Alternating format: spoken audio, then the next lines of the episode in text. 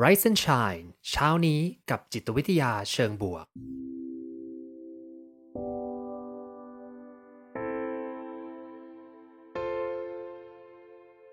สวัสดีครับ ยินดีต้อนรับเข้าสู่พอดแคสต์เพื่อทุกท่าน อยู่กับผม ภูมิธีรพุทธปิติชัด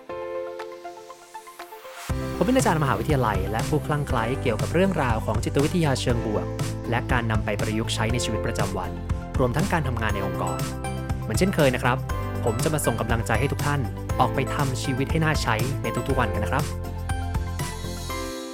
ไ i ท์ n นชัยเนี่ยเราก็มีสปอนเซอร์ด้วยนะครับ ขอขอบคุณซิกนาประกันภัยด้วยนะครับ ที่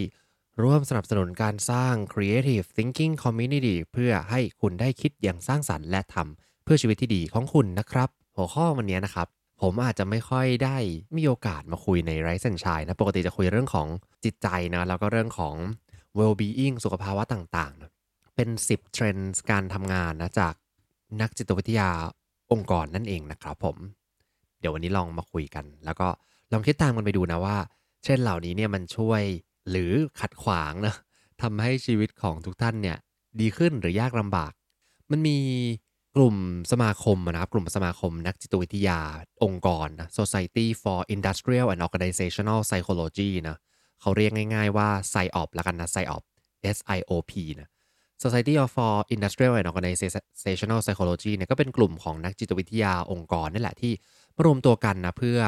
อาจจะมี conference หรือว่ามีการวิเคราะห์พวกงานวิจัยต่างๆ แล้วก็เอามาพูดคุยสรุปกันอย่างนี้เนาะหลังๆเนี่ยก็จะมีพวกคนที่เป็นผู้เชี่ยวชาญด้านต่างๆ หรือ practitioner คนที่อยู่ในแวดวงนะไม่ว่าจะเป็นทั้ง HR เองก็ดีนะหรือว่าผู้บริหาร ต่างๆนะเราก็มารวมตัวกัน แล้วก็มาเจอกันในงาน conference มาเจอกันในพื้นที่ออนไลน์เพื่อแลกเปลี่ยนอะไรบางอย่างกันนะคราวนี้ครับ SIOP เนี่ยเขาก็มีการจัดอันดับ Work Trends นะในทุกปีตั้งแต่ปี 2014 แล้วนะครับ นี่ก็จัดมาประมาณ 7-8 ปีแล้วนะ โดยวิธีการจัดของเขาเนี่ยด้วยความที่กลุ่มสมาคมเนี้ยมีนักจิตวิทยาอยู่เยอะนะ นักจิตวิทยาที่เป็นคนที่ทำงานในองค์กร แล้วก็ คนที่ศึกษาเรื่องของการทำงานนะเขาก็เลยมีการส่งเซอร์เวยไปที่สมาชิกทุกคน แล้วก็ลองเอาข้อมูลกลับมาเพื่อมาวิเคราะห์นะว่าเทรนในยุคปัจจุบัน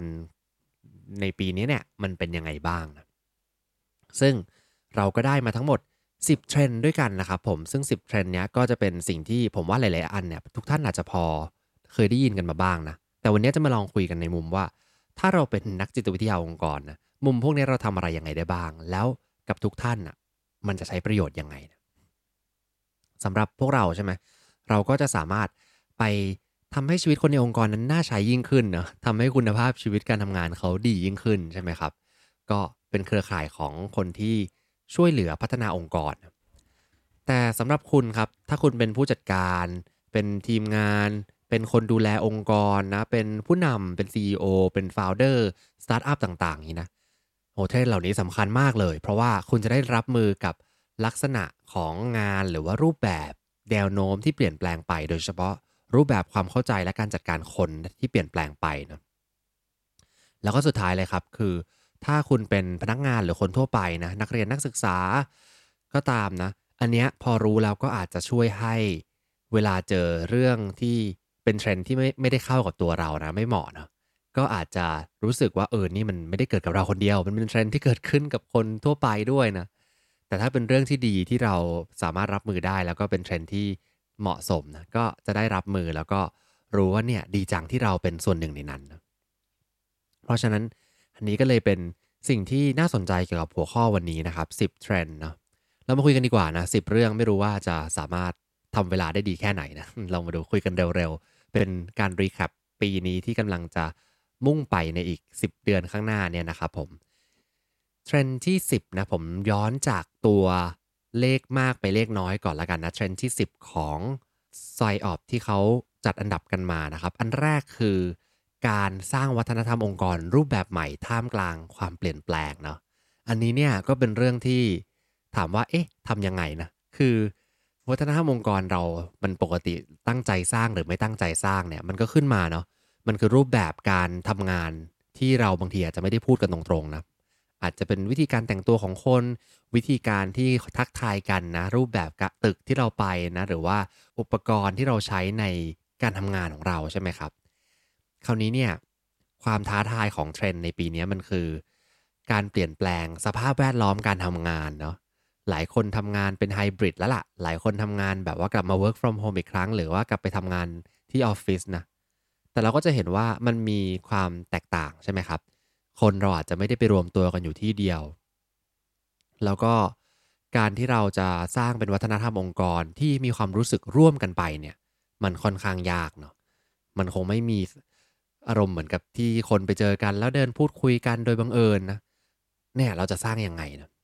ถ้าคนเป็นผู้บริหารทีมอยากจะทำให้ทีมดีขึ้นเนี่ย ก็จะต้องหาวิธีการรับมือกับตรงนี้เนาะหาวิธีการสร้างวัฒนธรรมในแบบ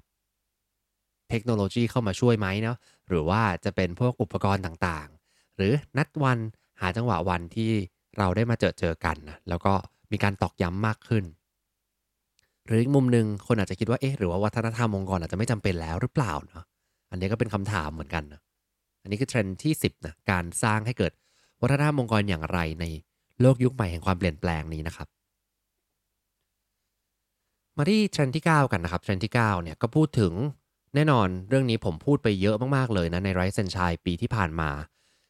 คือบทบาทของผู้ว่าจ้างในการดูแลสุขภาพใจของพนักงานนะครับ ในเรื่องของ mental health นั่นเองเนาะเคยคุยไปว่าเนี่ยในยุคที่เป็นเป็น pandemic นะ สักพักหนึ่งอะมันจะกลายเป็น mental health crisis นะ mental health pandemic ซึ่งก็อย่างที่บอกหลาย ๆ ครั้งเลยว่ามันก็เป็นไปแล้วนะครับ คราวนี้องค์กรเนี่ยเป็นพื้นที่ที่พนักงานใช้เวลามากที่สุดในชีวิตเนาะถ้าเกิดว่าคิดเป็นเวลาอายุงานเนาะอายุอายุชีวิตสินะเราเรียนถึงอายุสัก 20 กว่ากว่า แล้วก็ทำงานตั้งแต่ 20 กว่าถึงแบบ 60 กว่านะใช้เป็นหลักของชีวิตเลยนะแล้วก็ถ้านับเวลาของวัน อาจจะประมาณ 1 ใน 3 ของวันเนี่ยเราใช้เวลากับงาน หรืออาจจะมากกว่านั้นด้วยนะในยุคนี้อาจจะ 2 ใน 3 ของวันเลยนะ ซึ่งการที่พนักงานอยู่กับองค์กรนานๆเนี่ยบางทีก็ต้องมีการดูแลสุขภาพใจแน่นอนครับ ต้องมี support system ที่จะมาช่วยเหลือ คอยทำยังไงก็ได้ให้เกิดสุขภาพใจที่ดีนะคราวนี้ถ้าองค์กรรักพนักงานเนี่ยแน่นอนพนักงานก็จะอยู่กับเรานานๆ เดี๋ยวนี้มันไม่ใช่สิ่งที่เป็นเหมือนกับ benefit แล้วละ่ะ การที่ดูแล mental health ของพนักงานอะ่ะ มันเหมือนกับต้องเป็น requirement มากกว่าว่าเนี่ย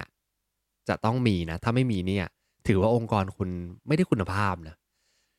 เพราะทุกคนก็เจอปัญหาเรื่องนี้นะ องค์กรควรจะเป็นหลักให้กับพนักงานได้ด้วยนะครับ อืมอันนี้ก็เทรนที่9เนาะถ้าเกิดว่าคุณเป็นพนักอ่าคุณเป็นหัวหน้าองค์กรนะหรือว่าเป็นผู้บริหารทีม แล้วอยู่ดีมาตั้งคำถามนะว่าเอ๊ะ ทำไมพนักงานยุคนี้นะขี้เกียจจังเลยหรือแบบทำไมไม่แบบไม่ทนนะ ไม่สู้นะ อย่างเงี้ยเป็นไปได้ครับว่าคุณนี่แหละ อาจจะเป็นคนทำให้สิ่งนี้เกิดขึ้นเองนี่นะ เพราะฉะนั้นก็ต้องระวัง แล้วอย่างที่บอกว่าสมัยนี้ พนักงานก็เจอกับสิ่งที่มันหนักหนากว่า สมัยก่อนเยอะเลยเนาะเพราะฉะนั้นก็อาจจะต้องมองในมุมเขาเยอะๆนิดหนึ่งเนาะในการ support เรื่อง mental health ครับ นี่คือเทรนด์ที่ 9 นะครับกลับมาที่เทรนด์ที่8นะครับเทรนด์ที่ 8 เทรนด์ที่ 8 เนี่ยเขาพูดถึงเรื่องของการสร้างให้เกิดการส่งเสริม หรือกระบสร้างกระบวนการอะไรบางอย่างนะให้เกิดความหลากหลาย ความเท่าเทียมแล้วก็การรวมคนที่หลากหลายแตกต่างเข้าด้วยกันนะมี inclusion นั่นเองเนาะก็คือเป็นสิ่งที่เป็นเทรนด์ที่อาจจะพูดกันมาสักพักหนึ่งแล้วเนาะไม่ว่าจะเป็นทางอเมริกาเนี่ยเขา diverse กว่าเราเราแน่นอนมี มีกลุ่มประชากรที่แตกต่างหลากหลายมาก ๆ เลยนะครับ ก็เลยเห็นชัดเจนเนาะเรื่องผิวสีเอยเนี่ยเป็นเรื่องใหญ่ที่มีการพูดถึงแล้วก็เห็นชัดเจนในองค์กร แต่ว่าบ้านเราเนี่ยอาจจะไม่ได้ชัดเจนขนาดนั้นนะเราอาจจะคนไทยกันซะเยอะเลยนะแต่ก็มีเหมือนกันในมุม เช่น ความเท่าเทียมด้านผู้หญิงผู้ชายนะโอกาสในการเติบโตในองค์กรอาจจะไม่เท่ากันอยู่ในบาง พื้นที่นะในบางองค์กรอย่างนี้นะหรือ LGBTQ+ สิ่งนี้ใช่ไหมครับ การปฏิบัติต่อคนที่อาจจะไม่เท่ากัน แล้วเราก็มีอคติบางอย่างที่ทรีตคนหรือพูดถึงคนที่ไม่เท่ากันนะเราจะมีกระบวนการยังไงที่จะมาส่งเสริมสิ่งเหล่านี้นะบางคนบอกว่า เฮ้ย เรื่อง diversity เนี่ยมันเป็นเรื่องแบบของต่างประเทศนะ เอามาใช้บ้านเราไม่ได้นะ จริงๆ ผมว่าไม่จริงเลยครับ เรื่องเนี้ยเป็นเรื่องที่บ้านเราก็มีนะ ตัวอย่างเป็นอย่างนี้นะ สมมติว่าเราไปจัดปาร์ตี้ใช่ไหมครับผมลูกค้านะะทีมเซลล์ก็ได้อันนี้ชัดเจนเลยนะทีมเซลล์เนี่ยจะต้องมีการไปจัดเลี้ยงดริงกับลูกค้านะ เพราะฉะนั้นมันก็จะมี culture ว่า อ๋อ คุณเป็นทีมเซลล์นะ คุณจะต้องไปดริงกับลูกค้าเพื่อความที่เราจะได้สนิทกันแล้วลูกค้าจะได้ชอบเรานะ แล้วก็สามารถที่จะมาซื้อของซื้อขายกับเราได้นะ เออ ซึ่ง อันนี้ก็ยากนะ เพราะมีความเป็นมีลูกค้าเข้ามาติดเข้าในนั้นด้วยนะ แต่เราจะทำยังไงครับ ที่ทำให้คนที่อาจจะไม่ดื่มนะ หรือคนที่อาจจะไม่ได้ชอบไปปาร์ตี้ขนาดนั้นเนี่ยเขามีพื้นที่อยู่ในทีมเซลล์นี้ด้วยเนาะที่ไม่ต้องไปนั่งกดดันว่าเออฉันทำงานได้ไม่ดีหรือเปล่า นี่แหละ diversity and inclusion นะการเอาคนที่มีความแตกต่างหลากหลาย ในสิ่งที่เขาชอบทำหรือสิ่งที่ไม่ชอบนะ แล้วเปิดพื้นที่ไม่ได้ให้เขาอึดอัดเนี่ยทำยังไงได้บ้างนะ อันนี้ก็เป็นเทรนด์ที่ 8 นะครับ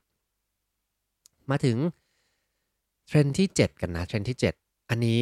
นี่ก็เป็นสิ่งที่เราคุยกันใน Rise and Shine เยอะมาก ๆ เลยครับ ในปีที่ผ่านมานะ คือเรื่องของ stress แล้วก็ burn out นั่นเองนะ ความเครียดหรือว่าภาวะหมดไฟทั้งหลายเนาะอันนี้เนี่ยก็เป็นสิ่งที่ในหนึ่งปีที่ผ่านมานะ ผมเจอคำถามนี้เยอะมาก ๆ เลยนะว่าเนี่ยอยากได้เวิร์กช็อปเรื่องการจัด การความเครียด หรือว่าการจัดการภาวะหมดไฟนะทำยังไงได้บ้างนะ เนี่ยเดี๋ยววันวันศุกร์ก็มีอีกแล้วเนาะทำยังไงดีนะก็หลาย ๆ ที่ที่ผมไปเนี่ยก็จะรู้สึกนะว่าจริง ๆ พนักงานน่ะก็ดูกระตือรือร้น แล้วก็ดูสนใจที่จะเรียนรู้นะเพียงแต่ว่าผมเข้าใจแหละพอกลับไปที่โต๊ะกลับไปนั่งเห็นงานตัวเองก็รู้สึกว่า เออ มันเหนื่อยจังเลยนะเมื่อก่อน ถ้าพนักงานบอกว่าต้องไปอบรมบางทีก็จะเซ็งๆนะแบบเออเออไม่อยากมานะบางที แต่ตอนนี้อาจจะกลายเป็นว่าการไปอบรมไปเรียนที่องค์กรส่งไปอะเป็นเหมือนเป็นทางเดียวที่จะหนีออกมาจากงานอันเคร่งเครียดหรือเปล่านะเป็นไปได้เลยนะคือโลกมันทำงานมีการทำงานซับซ้อนมากขึ้น ยากขึ้น แล้วก็เหนื่อยง่ายขึ้นแน่นอนครับ มันก็จะกลับไปที่ข้อแรก ๆ ที่เราคุยกันนะว่า องค์กรจะทำยังไงครับ ให้ให้พนักงานมีสุขภาพจิตที่ดีนะมันเราจะสามารถ จัดระบบอะไรบางอย่างในการปกป้องพนักงานของเราได้หรือเปล่านะ อันนี้ก็คือสิ่งสำคัญที่อาจจะต้องไปคิดต่อกันเนาะอืม คือ ความคาดหวังของการทำงานของเรากับสมัยก่อนมันอาจจะไม่ใช่เหมือนเดิมแล้วเนาะเมื่อก่อนอาจจะบอกว่าเออคนที่ขยันทำงานแล้วทุ่มเทไปเนี่ย คือพนักงงานที่มีประสิทธิภาพพนักงงานที่ดีนะแต่ในยุคนี้มันอาจจะต้องให้คำจำกัดความของการทำงานใหม่เนาะว่าจริง ๆแล้วถ้า องค์กรไม่ได้มีสภาพแวดล้อมที่ดีเพียงพอเนี่ยมันอาจจะกระตุ้นให้พนักงานทำงานได้ไม่ดีก็ได้นะการที่เขาลุยและขยันอย่างเดียววันหนึ่งเขาก็พลังหมดได้นะอันนี้ก็เป็นเทรนด์ที่ 7 ที่ต้องพิจารณานะครับเทรนด์ที่ 6 อันนี้ขอไปเร็วๆแล้วกันนะเทรนที่ 6 เนี่ยคือเทรนที่เรียกว่า the great resignation นะ อันนี้หลาย ๆ ท่านน่าจะเคยได้ยินในปีที่แล้วนะ พูดกันเยอะมากเลย เรื่องการลาออกครั้งยิ่งใหญ่ก็คือคนที่อาจจะ เห็นว่างานตัวเองเนี่ยไม่ค่อยดีมากนะถูกเอารัดเอาเปรียบจากผู้ว่าจ้างนะก็จะลาออกกันยกขยง แม้ว่าตัวเองอาจจะไม่ชัวร์ว่าจะได้ไปทำงานที่ไหนต่อนะแต่อยู่ไปเนี่ยไม่คุ้มเสียก็เลยออกดีกว่าเนาะใน The Great Resignation เนี่ยผมมาชอบชอบเรียกมันว่า The Great Awakening มากกว่านะ The Great Awakening หมายความว่าแบบ มันไม่ใช่การลาออกครั้งใหญ่หรอก แต่มันเป็นการที่คนน่ะตื่นรู้ครั้งใหญ่มากกว่านะ ตื่นรู้ก็คือเหมือน พอมี pandemic คนก็มีสติเนาะว่าแบบ เอ๊ะ ชีวิตฉันจะต้องใช้ชีวิตอย่างมีคุณค่าสิ ชีวิตมันสั้นนะ เราจะมานั่งเสียเวลากับสิ่งที่มันเป็นงานที่ไม่ใช่งานที่เราชอบ โดนเอารัดเอาเปรียบ องค์กรไม่ได้แคร์ฉันเท่าไหร่เนี่ยไม่อยู่ดีกว่านะยอมไปเสี่ยงตายเอาดาบหน้าดีกว่านะก็เลยเป็น The Great Awakening นะการรับรู้มากขึ้นว่าโดนเอาเปรียบ มีข้อมูลมากขึ้น ข้อมูลชัดชัดขึ้น เห็นความรู้สึกของตัวเองมากขึ้น ก็เลยไปดีกว่านะวันนี้ อันนี้คือเทรนด์อันดับที่ 6 นะครับ คราวนี้มาดูอีก 5 อันนะกันมันก็จะเข้มข้นขึ้นเรื่อยๆนะแต่ว่าจริงๆทีมทั้งหมดอะครับคล้าย ๆ กันเลยนะเขาจัดกลุ่มมาแล้วก็แบ่งกลุ่มจากนักจิตวิทยาที่ทำแบบสอบถามนี้เนาะก็เห็นทีมคล้าย ๆ กันเลยทีมที่ 5 ครับ พูดถึงเรื่อง caring for employee well-being นะอันนี้คือการดูแลห่วงใย ดูแล well-being ของพนักงานนะครับ ใครสนใจเรื่องนี้นะ Rise and Shine เคยคุยไปใน episode หนึ่งนะเราคุยกันถึงเรื่อง well-being 5 รูปแบบนะ ไม่ว่าจะเป็น financial well-being นะ physical well-being อย่างนี้ใช่ไหมครับ หรือว่า mental health ต่างๆ เนี่ย ทั้งหมดเนี่ยครับเป็นมุมมอง well-being 5 แบบที่น่าจะนำมาใช้กับตัวท่านแล้วก็องค์กรได้เนาะถ้า key ของเรื่องนี้นะครับ เราเคยคุยกันไปอีก EP หนึ่งด้วยซ้ำนะเรื่องของ psychological safety การที่เราเนี่ยมีความปลอดภัยทางใจนะความปลอดภัยทางใจคือ ไปทำงานอย่างไรไม่ต้องกลัวว่าจะโดนดุโดนว่าโดนนินทา โดนหาว่าเป็นคนที่แบบว่า เออทำงานอะไรก็ไม่รู้นะหรือว่าเป็นคนที่แบบอยากที่จะสำเร็จเกินไปหรือเปล่าอะไรอย่างนี้นะไม่ต้องกลัว ถ้าเกิดว่าองค์กรสามารถสร้างพื้นที่ปลอดภัยตรงนี้ได้ครับ ผมว่า well being ตามมาแน่นอนนะคือ พอเรามองว่าเป็นงานปุ๊บมันมีความต้องการที่หลากหลายของแต่ละคนนะแล้วพนักงานก็หลากหลายแหละ แน่นอนว่าจะไม่ให้ถูกนินทาถูกกล่าวร้ายเนี่ยมันก็คงจะเป็นไปไม่ได้ แต่อย่างน้อยนะ ถ้าเราดูแลองค์กร ตั้งใจทำให้มีพื้นที่ปลอดภัยมากๆครับ ให้คนได้มาลองคิดได้มาลองพูด ได้ลองสื่อสารกันโดยที่ไม่มีใครบอกว่าไอเดียของคุณมันโง่นะไอเดียของคุณมันไม่ดีนะ แค่นี้ผมว่าช่วยเรื่อง well being ได้เยอะ เยอะมากๆเลยนะ อืม เพราะฉะนั้นอันนี้คือข้อที่สี่ไม่ห้าจะไปสี่แล้ว ข้อที่ห้านะ caring for employee well-being นะครับผมอืมอันที่สี่นะครับ อันที่สี่อันที่สี่คือเรื่องของการดึงดูด talent นะแล้วก็การรักษาพนักงานที่มีความสามารถนั่นเองนะอันนี้เนี่ยเราน่าจะได้ยินกันว่าตอนนี้เราอยู่ในยุคที่เรียกว่า talent war นะเป็นสงครามหา พนักงานที่มีศักยภาพสูงเนาะเราอยู่ในสังคมผู้สูงอายุแล้วก็คนทำงานน้อยลงมีคนทำงานที่เก่งๆ ที่เป็นผู้เชี่ยวชาญเฉพาะด้านเนี่ยก็หายากเพราะว่าทุกองค์กรก็พยายามจะแย่งชิงเนาะเหมือนตอนนี้เรากำลังผลิตพนักงานที่มีความสามารถรุ่นใหม่ๆออกมาอยู่กันเนาะแต่ว่าองค์กรก็หาคนได้ไม่ตรงไม่เร็วพอนะเพราะฉะนั้นถ้าจะดึงดูดพนักงานเนี่ยก็จะต้อง ทำให้องค์กรเนี่ยเหมือนเป็นข้อ 5 นี่แหละนะคือกลับไปที่ข้อเดิมคือมี well-being ที่ดีนะมี inclusion นะมีความรู้สึกที่ว่าอยากจะมีส่วนร่วมในงานของของเรานะองค์กรนี้เป็นองค์กรที่ดี เพราะฉะนั้นเขาก็จะไปนะทาเลนต์ต่างๆ ก็จะไหลาตามไปเองนะเหมือนอเวลาที่เรามองเรื่องทาเลนต์นะครับ คนที่มีความสามารถนะคือส่วนใหญ่แน่นอนแหละว่าเรื่องเงินเนี่ยจะเป็นสิ่งที่ดึงดูดเขาได้นะแต่อีกมุมหนึ่ง มันก็จะมีจุดที่เงินเนี่ยซื้อไม่ได้นะจะมีจุดที่ไหลไปตามเงินแหละแต่สุดท้ายอะก็อาจจะไหลออกมา เพราะว่าอยู่ไม่ได้นะฉะนั้นการที่แม้ว่าองค์กรคุณจะไม่ได้มีทรัพยากรมากขนาดนั้น อาจจะต้องสร้างพื้นที่ให้เป็นพื้นที่ที่เหมาะสม แล้วก็คนอยากจะอยู่นะอยู่แล้วเย็นนะเขาก็จะไหลมาเองเนาะแล้วก็จะอยู่กับเราได้นาน อันนี้ก็จะเป็นเทรนด์ที่ที่4นะครับผม พอมีคนถามมาว่าเกี่ยวกับเทรนด์วัฒนธรรมองค์กรนะสรุปมีไหมเป็นคำถามเฉยๆ อ๋อเทรนด์ข้อที่ 10 ใช่ไหมครับ เทรนด์ที่ 10นะมีนะคือจริง ๆ นักจิตวิทยาอยากจะให้เราสร้างวัฒนธรรมองค์กร ที่มีประสิทธิภาพขึ้นมานะแต่ว่าในสมัยก่อนเนี่ยวัฒนธรรมองค์กรมันคือ การที่เราไปเห็นคนที่ทำงานร่วมกันในองค์กรนะแล้วก็ไป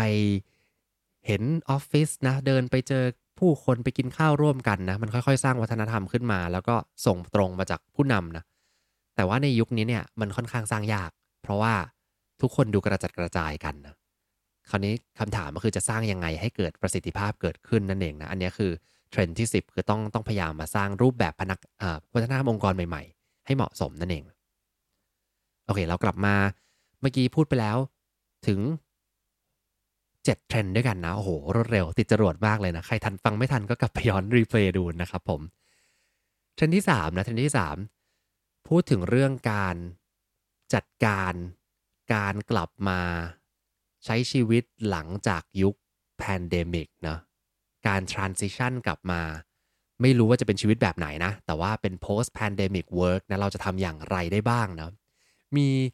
ความความเศร้านะแล้วก็ความตลกปนกันนะคือปีที่แล้วเนี่ยก็มีการพูดถึงเรื่อง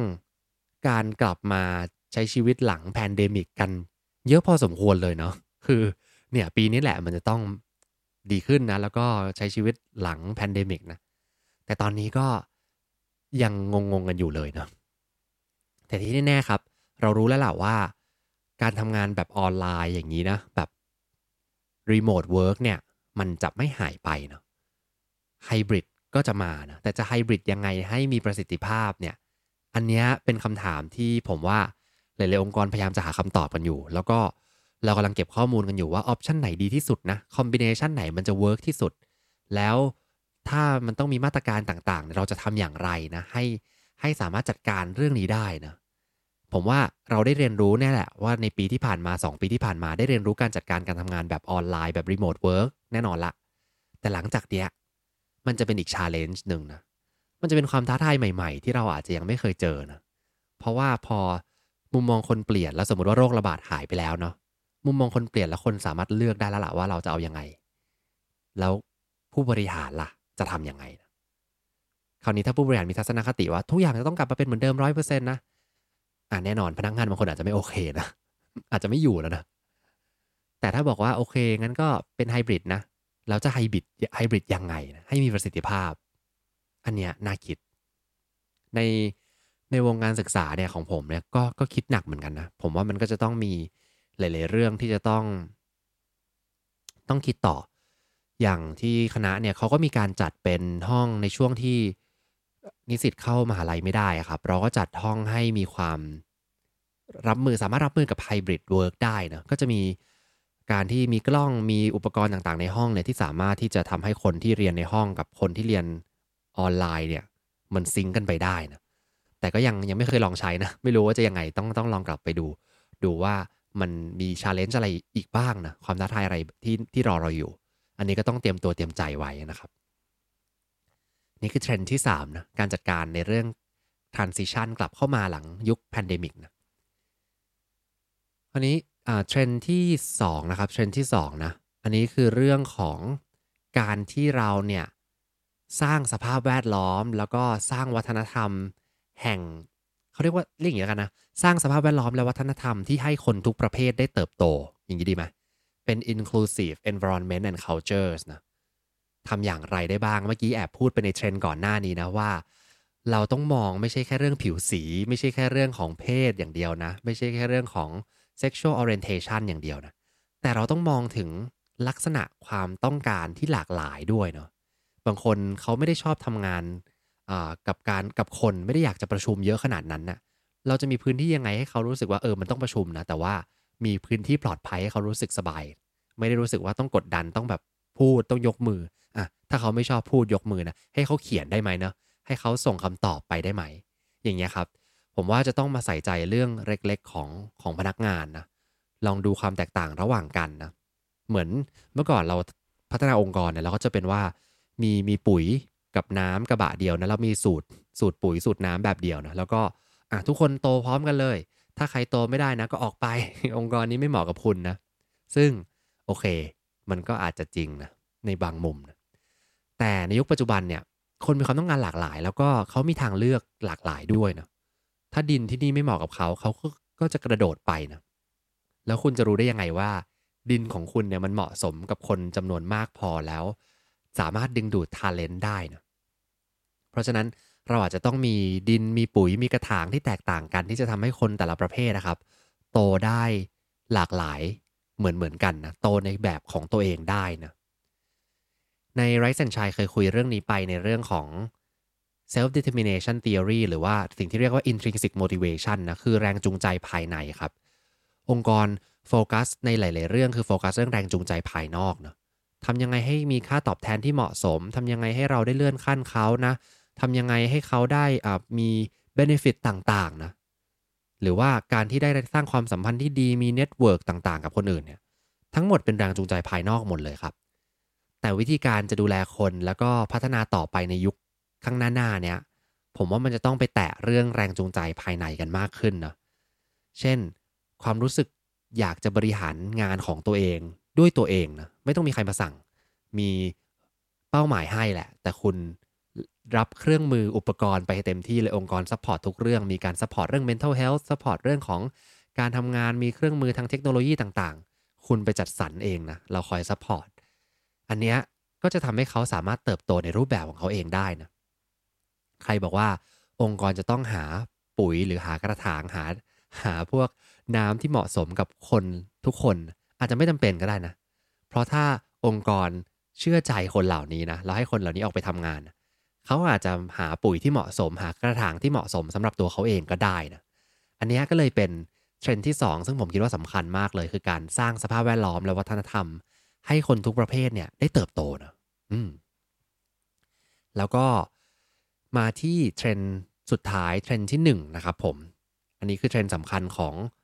จากนักจิตวิทยาองค์กรในในปีนี้นะครับผม คือการที่สร้าง employee engagement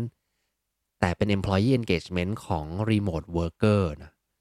แล้วก็เป็นการสร้าง commitment ของพนักงานที่เป็น remote worker ด้วยนะเราจะทำยังไงกันได้นะ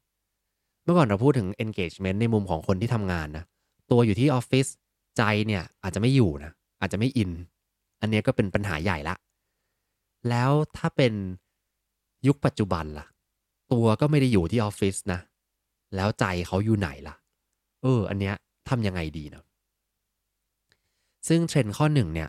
ผมว่าบทความเนี่ยนะครับ ที่ไปเอามาจากไซออฟนะครับ เขาก็ค่อนข้างขี้โกงนิดหนึ่งนะ เพราะว่าเขาไม่ให้คำตอบอะไรเลย คือบอกว่าเขาตั้งคำถามมากกว่าคำถามว่า องค์กรที่มีพนักงานหลากหลายเนาะแล้วเราพูดถึงเรื่องวัฒนธรรมไปตอนแรกใช่ไหมครับ พนักงานของเขาเนี่ยจะเข้ามามีส่วนร่วมกับวัฒนธรรมองค์กรได้อย่างไรบ้างนะมีประสบการณ์ร่วมกันได้อย่างไรบ้างนะจริง ๆ เรื่องเนี้ย Metaverse อาจจะตอบโจทย์บางอย่างก็ได้เนาะที่เอ่ออย่างที่ผมเคยเล่าไปว่ามีคลาสหนึ่งที่ปีที่แล้วที่ผมสอนนะครับ ใช้ใช้ตัว Gather Town นะเป็นเป็นตัวละคร 8 บิต แล้วก็ไปเดินเล่นกัน แล้วก็ได้พูดคุยกัน แล้วก็ได้เรียนในในพื้นที่ตรงเนี้ยมันก็ ทำให้เราเหมือนมีวัฒนธรรมในในคลาสขึ้นมาบางอย่างเนาะว่าเออตรงนี้นะเป็นพื้นที่พูดคุยก่อนเข้าคลาสเมาส์มอยกันก่อนได้นะอะพื้นที่ตรงนี้เป็นพื้นที่จัดกลุ่มคุยงานกลุ่มกัน พื้นที่ตรงนี้เป็นหน้าห้องมีกระดานดำมีเลคเชอร์มีมีโต๊ะให้นั่งนะหรือพื้นที่ตรงนี้เป็นพื้นที่ให้ออกไปเดินเล่นนะ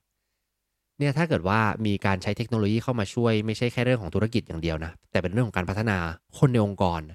ให้ทุกคนได้มีส่วนร่วมไปพร้อมกันนะครับ อาจจะไม่ต้องมีแว่น VR อะไรขนาดนั้นนะ แต่จะเป็นเหมือนกับโลกอีกโลกหนึ่งที่เป็นแพลตฟอร์มที่สร้างให้ทุกคนเนี่ย login เข้ามาทุกคนต้องถูกบังคับให้เข้ามาที่แพลตฟอร์มเหล่านี้นะหลังจากนั้นพอเริ่มเห็น culture เริ่มคุ้นเคยละอะคราวนี้ก็มันก็จะกลายเป็นเป็นวิถีปฏิบัติของคนในองค์กรด้วยกัน เพราะฉะนั้นเราจะต้องให้พนักงานที่แม้ว่าตัวไม่ได้อยู่กับเรานะในบางวันนะเป็น hybrid work บางวันไม่ได้เข้าเนี่ยเขายังสามารถมามีส่วนร่วมแล้วก็อินกับงานอินกับทุกคนได้อยู่นะ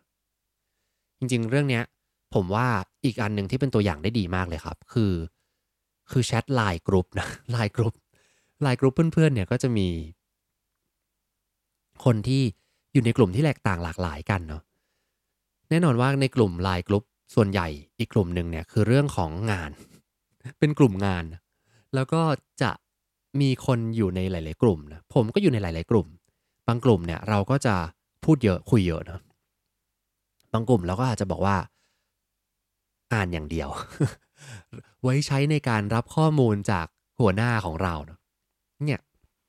แสดงว่ามันอาจจะเป็นสิ่งที่บ่งบอกนะว่า พนักงานคุณอาจจะไม่ได้ engage ก็ได้นะคนที่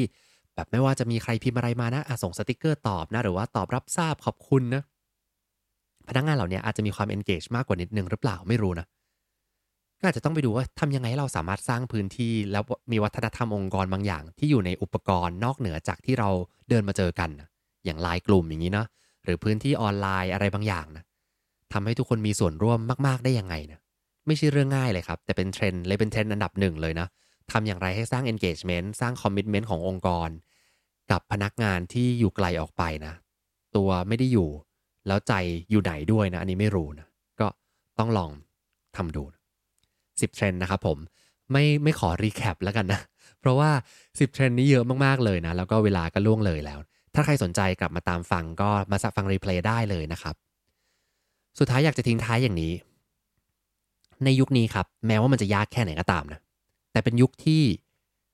นักจิตวิทยาบอกเลยว่า เป็นยุคที่เรามีโฮปและออ t ติมิซึมสูงมากๆ มีความหวังและมีการมองโลกในแง่ดี เมื่อเทียบกับคนยุคก่อนๆหมายความว่า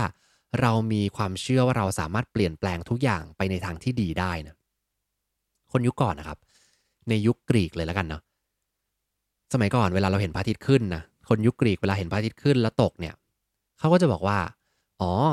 เทพอพอลโลนะเทพอพอลโลเนี่ยขี่ม้าสี่ตัวนะม้าเขาก็จะมีชื่อสี่ตัวนะคือทุกเช้านะสงสารเทพอพอลโลมากเลย ต้องขี่รถม้าแล้วก็ลากพระอาทิตย์เนี่ยจากพระอาทิตย์ตกเนี่ยขึ้นมาข้ามขอบฟ้า แล้วก็ไปตกอีกฝั่งหนึ่งนะคือลากพระอาทิตย์จากทิศตะวันออกไปทิศตะวันตกนะทุกวันอย่างเงี้ยวนไปเรื่อยๆ ชาวกรีกก็เชื่อว่าเนี่ยการที่พระอาทิตย์ขึ้นลงเนี่ยมันก็เป็นเรื่องของเทพเจ้าอพอลโลนะแล้วก็เราก็ไปทำอะไรไม่ได้ ไปห้ามอพอลโลไม่ได้เขาก็ขี่ม้าทุกวัน ซึ่งไม่รู้อะไรมาดนใจให้คนกรีกคิดว่า มีเทพเจ้าขี่ม้าลากลากดวงอาทิตย์เนาะ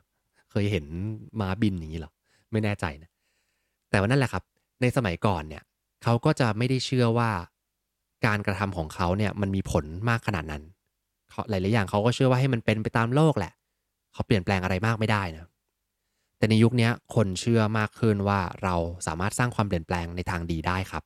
เราจะเห็นจากเทรนด์นะไม่ว่าจะเป็น diversity trend ใช่ไหมครับ inclusion นะการที่ทุกคนคนมีความเท่าเทียมกัน ออกมาเรียกร้องความเท่าเทียมนะหรือทุกคนพยายามที่จะ พัฒนาปรับปรุงตัวเองเพื่อที่จะไปในจุดที่ดีขึ้นได้นะเพราะเชื่อว่าฉันนี่แหละเปลี่ยนแปลงโชคชะตาฉันได้นะไม่ต้องรอให้โชคชะตามาทำงานอะไรทั้งสิ้นเราจัดการได้นะซึ่งเป็นเรื่องที่ดีนะว่าเราจะมีเอเจนซี่มีแรงผลักดันที่จะพาเราไปสู่เป้าหมายได้ เปลี่ยนแปลงได้นะเพราะฉะนั้นแม้ว่าเทรนเหล่านี้มันจะดูอาจจะดูท้าทายบ้างละ่ะ อาจจะดูน่าสนใจน่าตื่นเต้นบ้างละ่ะ แต่มุมหนึ่งคือ พนักงานทุกคนรวมถึงตัวท่านเองที่เป็นพนักงานหรือคนทำงานด้วยนะครับ เราเชื่อว่ามันเปลี่ยนแปลงไปในทางดีได้นะเพราะฉะนั้นมันเป็นโอกาสนะจากหลังจากยุค pandemic เนี่ยผมว่ามันเป็นโอกาสที่เราจะ shape หรือว่าค่อยๆ ปั้น รูปแบบการทำงานที่เราอยากจะได้นะรูปแบบการทำงานในฝันบางอย่างที่เราเคยไม่ได้มาในสมัยก่อน เพราะเหตุผลอะไรไม่รู้แหละ อาจจะเอาจุดนี้เป็นจุด reset นะและหลังจากยุค pandemic นี้ไปอะสร้างพื้นที่การทำงานที่ ทุกคนอยากทำแล้วก็ทำให้ชีวิตของทุกคนไม่ว่าจะเป็นหัวหน้าหรือทีมงานนั้น ดียิ่งยิ่งขึ้นได้ด้วยนะ โอเค วันนี้ก็ประมาณนี้นะครับ หวังว่าจะได้ไอเดียกันไปนะแล้วก็ได้เทรนเยอะแยะมากมายเลยนะสิบกว่าเรื่องเลยนะสิบเรื่องสิสิบเรื่องเป๊ะเลยนะแล้วก็ไอเดียในการที่จะเอาไปใช้ดูในองค์กรหรือลองเอามาทบทวนดูแล้วก็ตั้งเป้าไว้เพื่อเป็นการเตือนสติเราให้มุ่งไปข้างหน้า แล้วก็พิจารณาถึงเทรนเหล่านี้ด้วยนะครับผม แน่นอนว่าไรซ์สัญชัยก็ขอบคุณ ซิกหน้าประกันภัยด้วยนะครับ ที่ร่วมสนับสนุนการสร้าง Creative Thinking Community เพื่อให้คุณได้คิดด้วยความสร้างสารรค์และทำเพื่อชีวิตที่ดีของคุณนะครับ ขอบคุณที่ติดตาม หากสนใจคอนเทนต์แบบนี้ อย่าลืมกด subscribe ตามช่องทาง podcast ของท่าน และสามารถติดตาม Facebook Group โดย search Rise and Shine เช้านี้กับจิตวิทยาเชิงบวก วันนี้ขอให้ทุกท่านมีความสุข ออกไปทำชีวิตให้น่าใช้ ออกไปตามหา what makes your life worth living กันนะครับ